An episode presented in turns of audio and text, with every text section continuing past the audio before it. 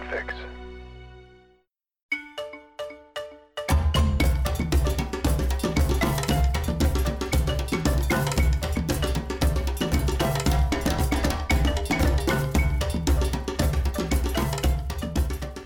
Hello, everybody, and welcome to the Varmints Podcast. Every week, we do a whole bunch of research to educate ourselves and you, the listener, on all things that creep, crawl, slither, fly, jump, hop, and swim on this planet, one animal at a time. I'm Donna, and I am not an animal expert. Paul and I will be recording together again soon, but there are some animals we probably can't get enough information on to fill a regular show, so the answer was to cover them in these little solo episodes. Or solo-sodes? Anyway, today we're going to be talking about the musk ox, one of my favorites. But first, the news!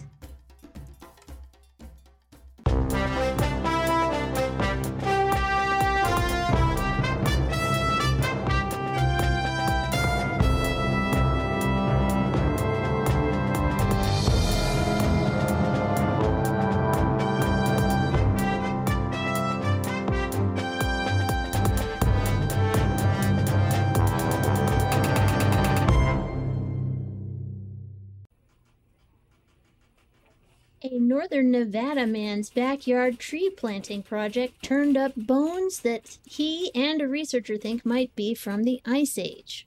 They also think the artifacts from Tom Gordon's yard near the Carson River might be the first example of extinct helmeted musk ox ever found in the state. Mister Gordon said, "I was the first person to see that thing in eleven thousand plus years. Nobody else had messed with it." Paleontologist and Las Vegas Natural History Museum lab chief Steve Rowland is using radiocarbon dating to determine the exact age of the fossils. Rowland, who is also an emeritus geology professor at the University of Nevada, plans to compare them with the helmeted musk ox and bone specimens at the University of Utah. Gordon said that it all started when he dug up what looked like the bottom half of a horse jaw. He and his wife found bones in their Carson City yard before and assumed the land was once part of a ranch. He and his wife had found bones in their Carson City yard before, but they assumed the land was once part of a ranch. However, their daughter thought the jaw might have come from a dinosaur.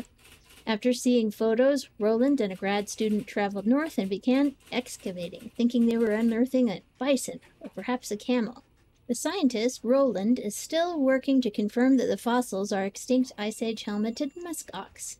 He said he believes the bones came from at least four individual animals of the same species, and other Ice Age bones found nearby might be a type of deer. His research revealed that musk oxen were widespread in the Midwest and used to roam the West, although no remains have been discovered in what is now Nevada before this. The animals are believed to have been taller and more slender than modern musk ox, and researchers think they became extinct because of climate-driven changes in vegetation. Rowland expects there are more fossils in Gordon's yard, and possibly those of his neighbors. He plans to return to Carson City to try to find them. Both Rowland and Gordon said they'd like to see the fossils end up in a museum, possibly the Nevada State Museum in Carson City. Gordon called the discovery a great experience, but he added that he's ready to finish his yard. "It's really unique, being able to find something as rare as they're saying it is," Gordon told the Review Journal. "But I'll tell you, the whole reason was to plant my trees, and my wife is still mad because I haven't finished the trees."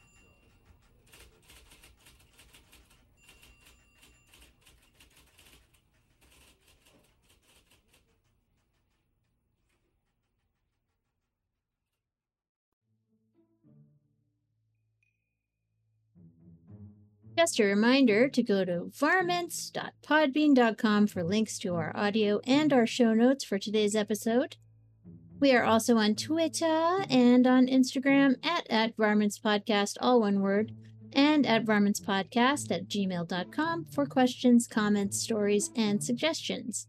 We have a Pinterest board that is run by a wonderful Varminian whom we adore. Go over there and put varmints in the search engine and you'll find our lovely boards of all the various critters that we talk about. If you're interested in some varmints merchandise, go over to Redbubble and again, put our name in the search engine. You will find all sorts of neat stuff and it'll be great fun. If you like the show, why not tell a friend about us and introduce them to the podcast? We are everywhere podcasts are found, and word of mouth is the very best way to help us grow. So now let's go ahead and talk about our subject of the day, the muskox.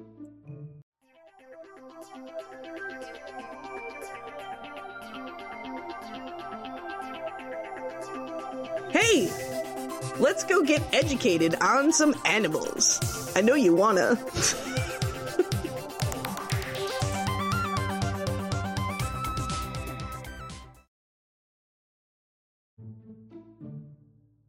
Musk oxen are in the subfamily Caprinae of the family Bovidae, and they are more closely related to sheep and goats than to cows. They have their own genus all to themselves, guys, and it's called Ovibos, which in Latin means sheep ox. Musk oxen are one of the two biggest living Caprinae, next to the takin, which are comparable in size. Musk oxen and takin used to be thought to be closely related, but the takin doesn't have the common ovibovine features, and analysis of the two species' D N A revealed that their lineages are separated early in the Caprine evolution. The similarities between takin and muskox are now regarded as an example of convergent evolution.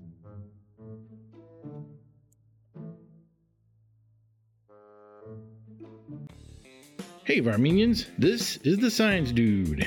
In evolutionary biology, convergent evolution is the process whereby organisms not closely related independently evolve similar traits as a result of having to adapt to similar environments or ecological niches.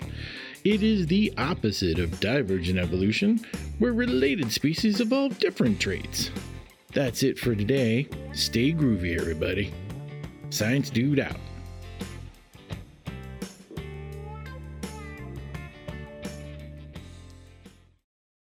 Both male and female musk oxen have long, curved horns.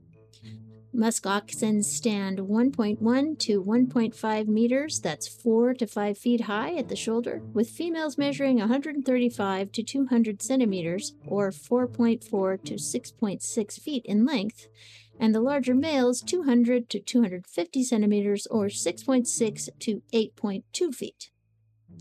The small tail, often concealed under a layer of fur, measures only ten centimeters, or three point nine inches long. Adults weigh about two hundred eighty-five kilograms, or six hundred thirty pounds, and range from one hundred eighty to four hundred ten kilograms, or four hundred to nine hundred pounds. Their thick coat and large head suggest a larger animal than the muskox truly is. The bison, to which the muskox is often compared, can weigh up to twice as much. However, heavy zoo-kept specimens have weighed up to six hundred fifty kilograms, or fourteen hundred pounds. Their coat, a mix of black, gray, and brown, includes long guard hairs that almost reach the ground. Rare white musk oxen have been spotted in the Queen Maud Gulf Bird Sanctuary in Nunavut, Canada. Musk oxen are sometimes domesticated for wool, meat, and milk. The wool, called qiviut, is highly prized for its softness, length, and insulation value. Prices for yarn range between forty dollars and eighty dollars per ounce.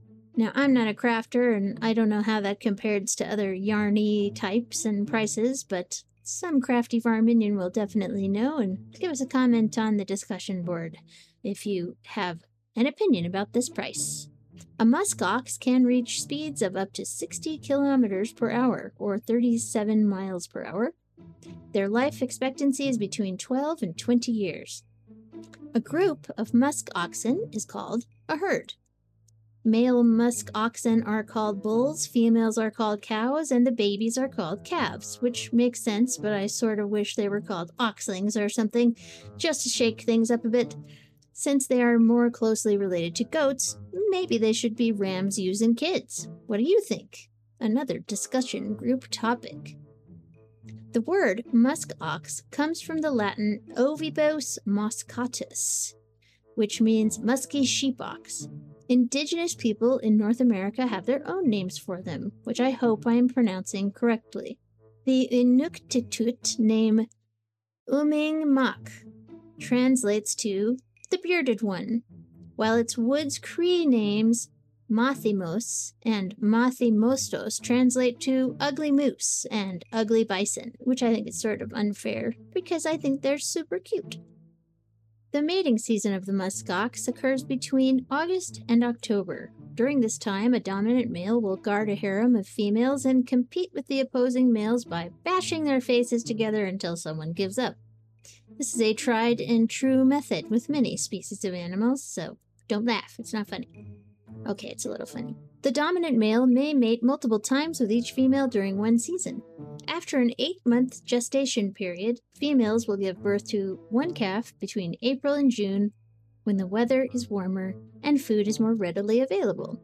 The calf can stand up and follow its mom within a few hours after birth, which is a very good thing to do if you live in an environment where there are a lot of predators from which you may have to run away. By the middle of the nineteenth century, the only remaining populations of muskoxen were found in the tundra of the Canadian Arctic. Since then, populations have been reintroduced to Norway, Alaska, and Siberia. So muskoxen have a lot of interesting features that help them survive, a few of which I talked about in the general description, but here's a few more. Muskox save energy in the cold winter by just standing or lying still. They slow down their breathing and their heart rate and digestion so that they burn fewer calories with less food until springtime comes. These features, along with their compact size, help them to reduce heat loss and retain energy. One of the most famous things that muskoxen are known for is their clever defense against predators. When they see danger approaching, they run together and they all try to face the threat. If there's just one predator, like a lone wolf, their defense strategy is to form a line. If a wolf pack surrounds the group, the muskoxen will form a tight circle all facing outward, forming a phalanx of heads and horns. Calves will hug next to their mothers or huddle inside the circle. Occasionally, one muskox will charge the enemy, but will quickly rejoin the others. If the herd doesn't run, but stays together in a tight defensive formation, this defense is virtually impenetrable. If a muskox is caught away from their herd or separated from the others, they are much easier to kill. This circular defense has made muskoxen vulnerable to some predators. It is an excellent strategy against a predator like the wolf, but recently, a few grizzly bears north of the Brooks Range have learned to kill muskoxen while they're in their circle formation. This has seriously affected muskox numbers in some areas. This defense can also be ineffective against humans, who have hunted these animals for millennia. That's kind of one thing about the human as a predator. We're pretty good at killing stuff. So sometimes the defenses that animals use to protect themselves don't work out so well, and in this case, that's one of them. A wolf pack is one thing to deal with, but a group of giant pink monkeys who have hardly any hair and are very cold, and they also have a bunch of sharp, pointy sticks, that's a whole different bag of tricks. Currently, the I U C N lists the muskox as least concern, but because of climate change, which is a real thing, populations could come under different sorts of stresses in the future. They certainly have had their populations dip because of overhunting in the past to very small numbers, and that has limited their genetic diversity. These animals have survived thousands and thousands of years, including different climate changes, but their diversity is low enough now that the changes that are coming in the future may be too much for them. I hope the conservationists can find a way to create a safe and stable future for these interesting and beautiful animals. This time, I'd like to thank our Patreon supporters. Your patronage keeps the lights on around here and keeps the recordings going, and we managed to be able to donate a little bit of money to charities that the podcast favors, having to do with wildlife preservation and things like that. And we really, really appreciate your support.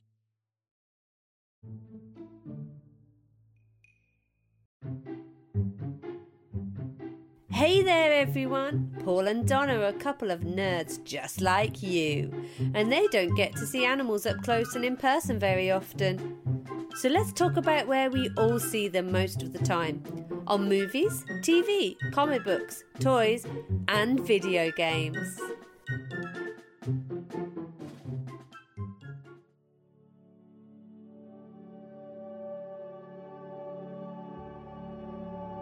Perhaps unsurprisingly, there is a dearth of musk ox in pop culture, so instead, I'm going to point you to a YouTube mini-documentary done by world-renowned wildlife biologist Joel Berger.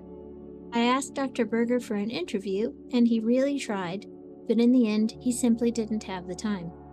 He was extremely kind and sweet about having to say no, and while I'm sad I didn't get to talk to him, I think you Varminians will really enjoy this documentary and also reading his many published works about wildlife and the environment.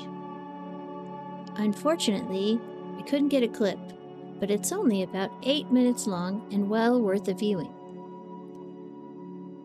Doctor Berger shows you how they set up a wildlife experiment to see how muskox react to the presence of grizzly bears, and it's way more complicated than I ever thought it could be. It's completely fascinating. Go on and check it out on YouTube. The link will be in the show notes. Howdy Varminians, this here's Cotton Shorts, chief rancher at the S X Esoteric Animal Ranch in southeastern New Mexico. When we are feeding the animals out at the ranch, it's sometimes a chore to find out what it is that they will enjoy eating. So I'm going to ask you the same question that I asked them. You going to eat that?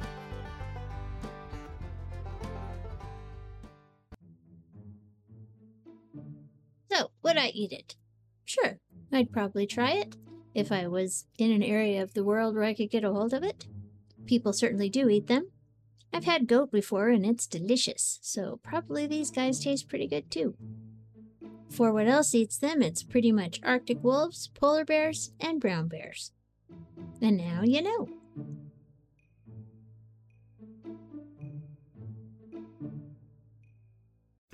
Is your brain a repository of useless information? Well, let's help everyone win that next trivia night, or just sound smarter than the rest of the room, with the Animal Fact of the Week.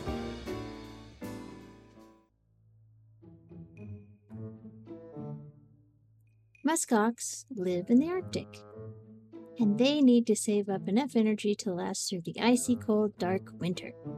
They eat like crazy in the summer to store up fat and do exactly that. Scientists wondered if they have circadian clocks. The circadian clock has an internally driven twenty-four hour rhythm that tends to run longer than twenty-four hours, but resets every day by the sun's light-dark cycle. There's a biologically set time for eating, sleeping, digesting food, et cetera. Scientists believe these internal clocks can help a critter survive because it won't waste valuable calories trying to find food at a time of day when it isn't readily available. In the Arctic, however, the winter nights are always dark and the summer days are always light. So, do creatures who evolved there have a circadian rhythm? Researchers published in Royal Society Open Science that musk oxen behavior does not seem to follow a daily pattern year-round. Instead, they switch between grazing and digesting, repeat every few hours, and even these rhythms are put aside when the sun stays in the sky all the time in the summer. A scientist working on the project, Doctor Van Beest, said, "We don't find very strong circadian rhythms." And rather, they had foraging bouts of less than twelve hours, and their patterns were different in the winter as well. I'd just like to add that anybody called Doctor Van Beest really does need to be a wildlife biologist. So there it is. Good for them. So their discoveries match nicely with the work on Svalbard reindeer, where scientists discovered that these animals have a twenty-four hour cycle but abandon this in the summer. Scientists are interested in how this feature affects biological fitness, which is how many babies grow up to make babies, or how successful the species is at keeping their population going. There's clearly a lot of work to do, but it sounds like muskox don't have a circadian rhythm.